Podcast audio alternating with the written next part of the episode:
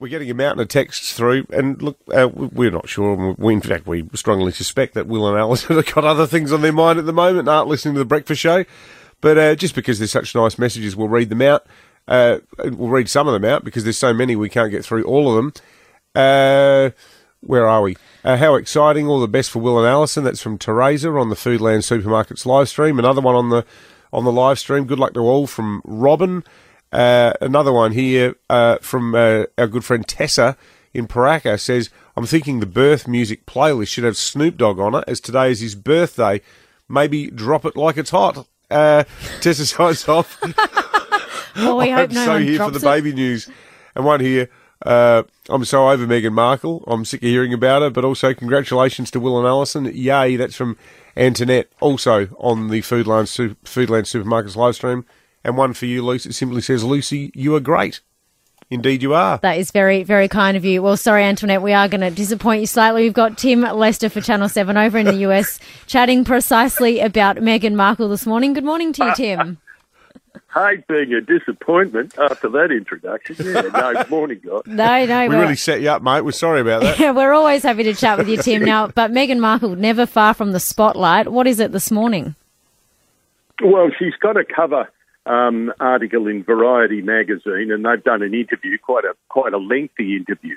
Um, and I, I guess journalists looking in will be a little bit peeved that some of the questions they might wanted in the interview aren't there. She does she does say that the time since the death of the Queen back on September 8th has been a complicated time for, for all of the royals, which hints to that relationship uh, with the Prince and Princess of Wales. Remember those pictures of the Prince and Princess of Wales, the Duke and Duchess of Sussex, in that apparent reunion in the days after the death, going out with the public.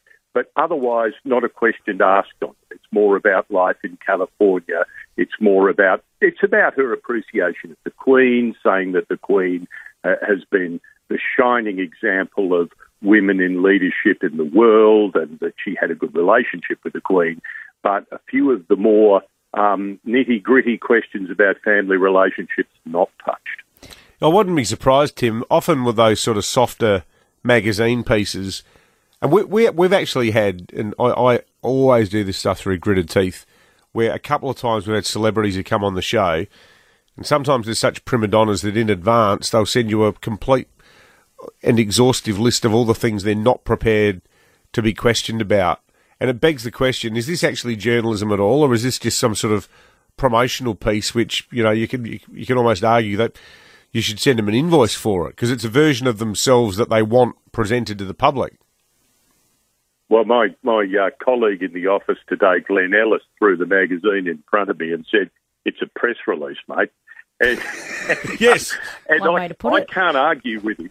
Yeah. I can't argue with him. If you're sitting down with the, the Duchess of Sussex and you don't ask about the relationship that the world, frankly, a- a- particularly just after the um, uh, death of the Queen, had a, a quite aggressive, quite uh, uh, um, strong interest in. Uh, it seems a little unusual. There's some nice stuff in there, not taking away from that, but a couple of the big questions aren't. Do you know, Tim, and you may not know, but she spoke to Variety both before the Queen's passing and afterwards. Do you, do you reckon she changed any of her answers or, or let on any more insight after the passing? Well, uh, uh, there are some lovely comments on the Queen. I mean, they, um, a- and credit to her. Most people would applaud those comments. Certainly, the one about the Queen's shining example of women in leadership in the world. I don't think anybody would uh, do anything but applaud to that. But what what changed? Don't know. Uh, She does say too that she thinks her relationship with the Queen was was warm, um, but again, not a lot of detail. Definitely. Thanks, Tim. Good on you, Appreciate your Tim. time. Tim Good Lester from the Seven News US Bureau. David Penberthy and Will Goodings, 6 to 9, 5AA Breakfast.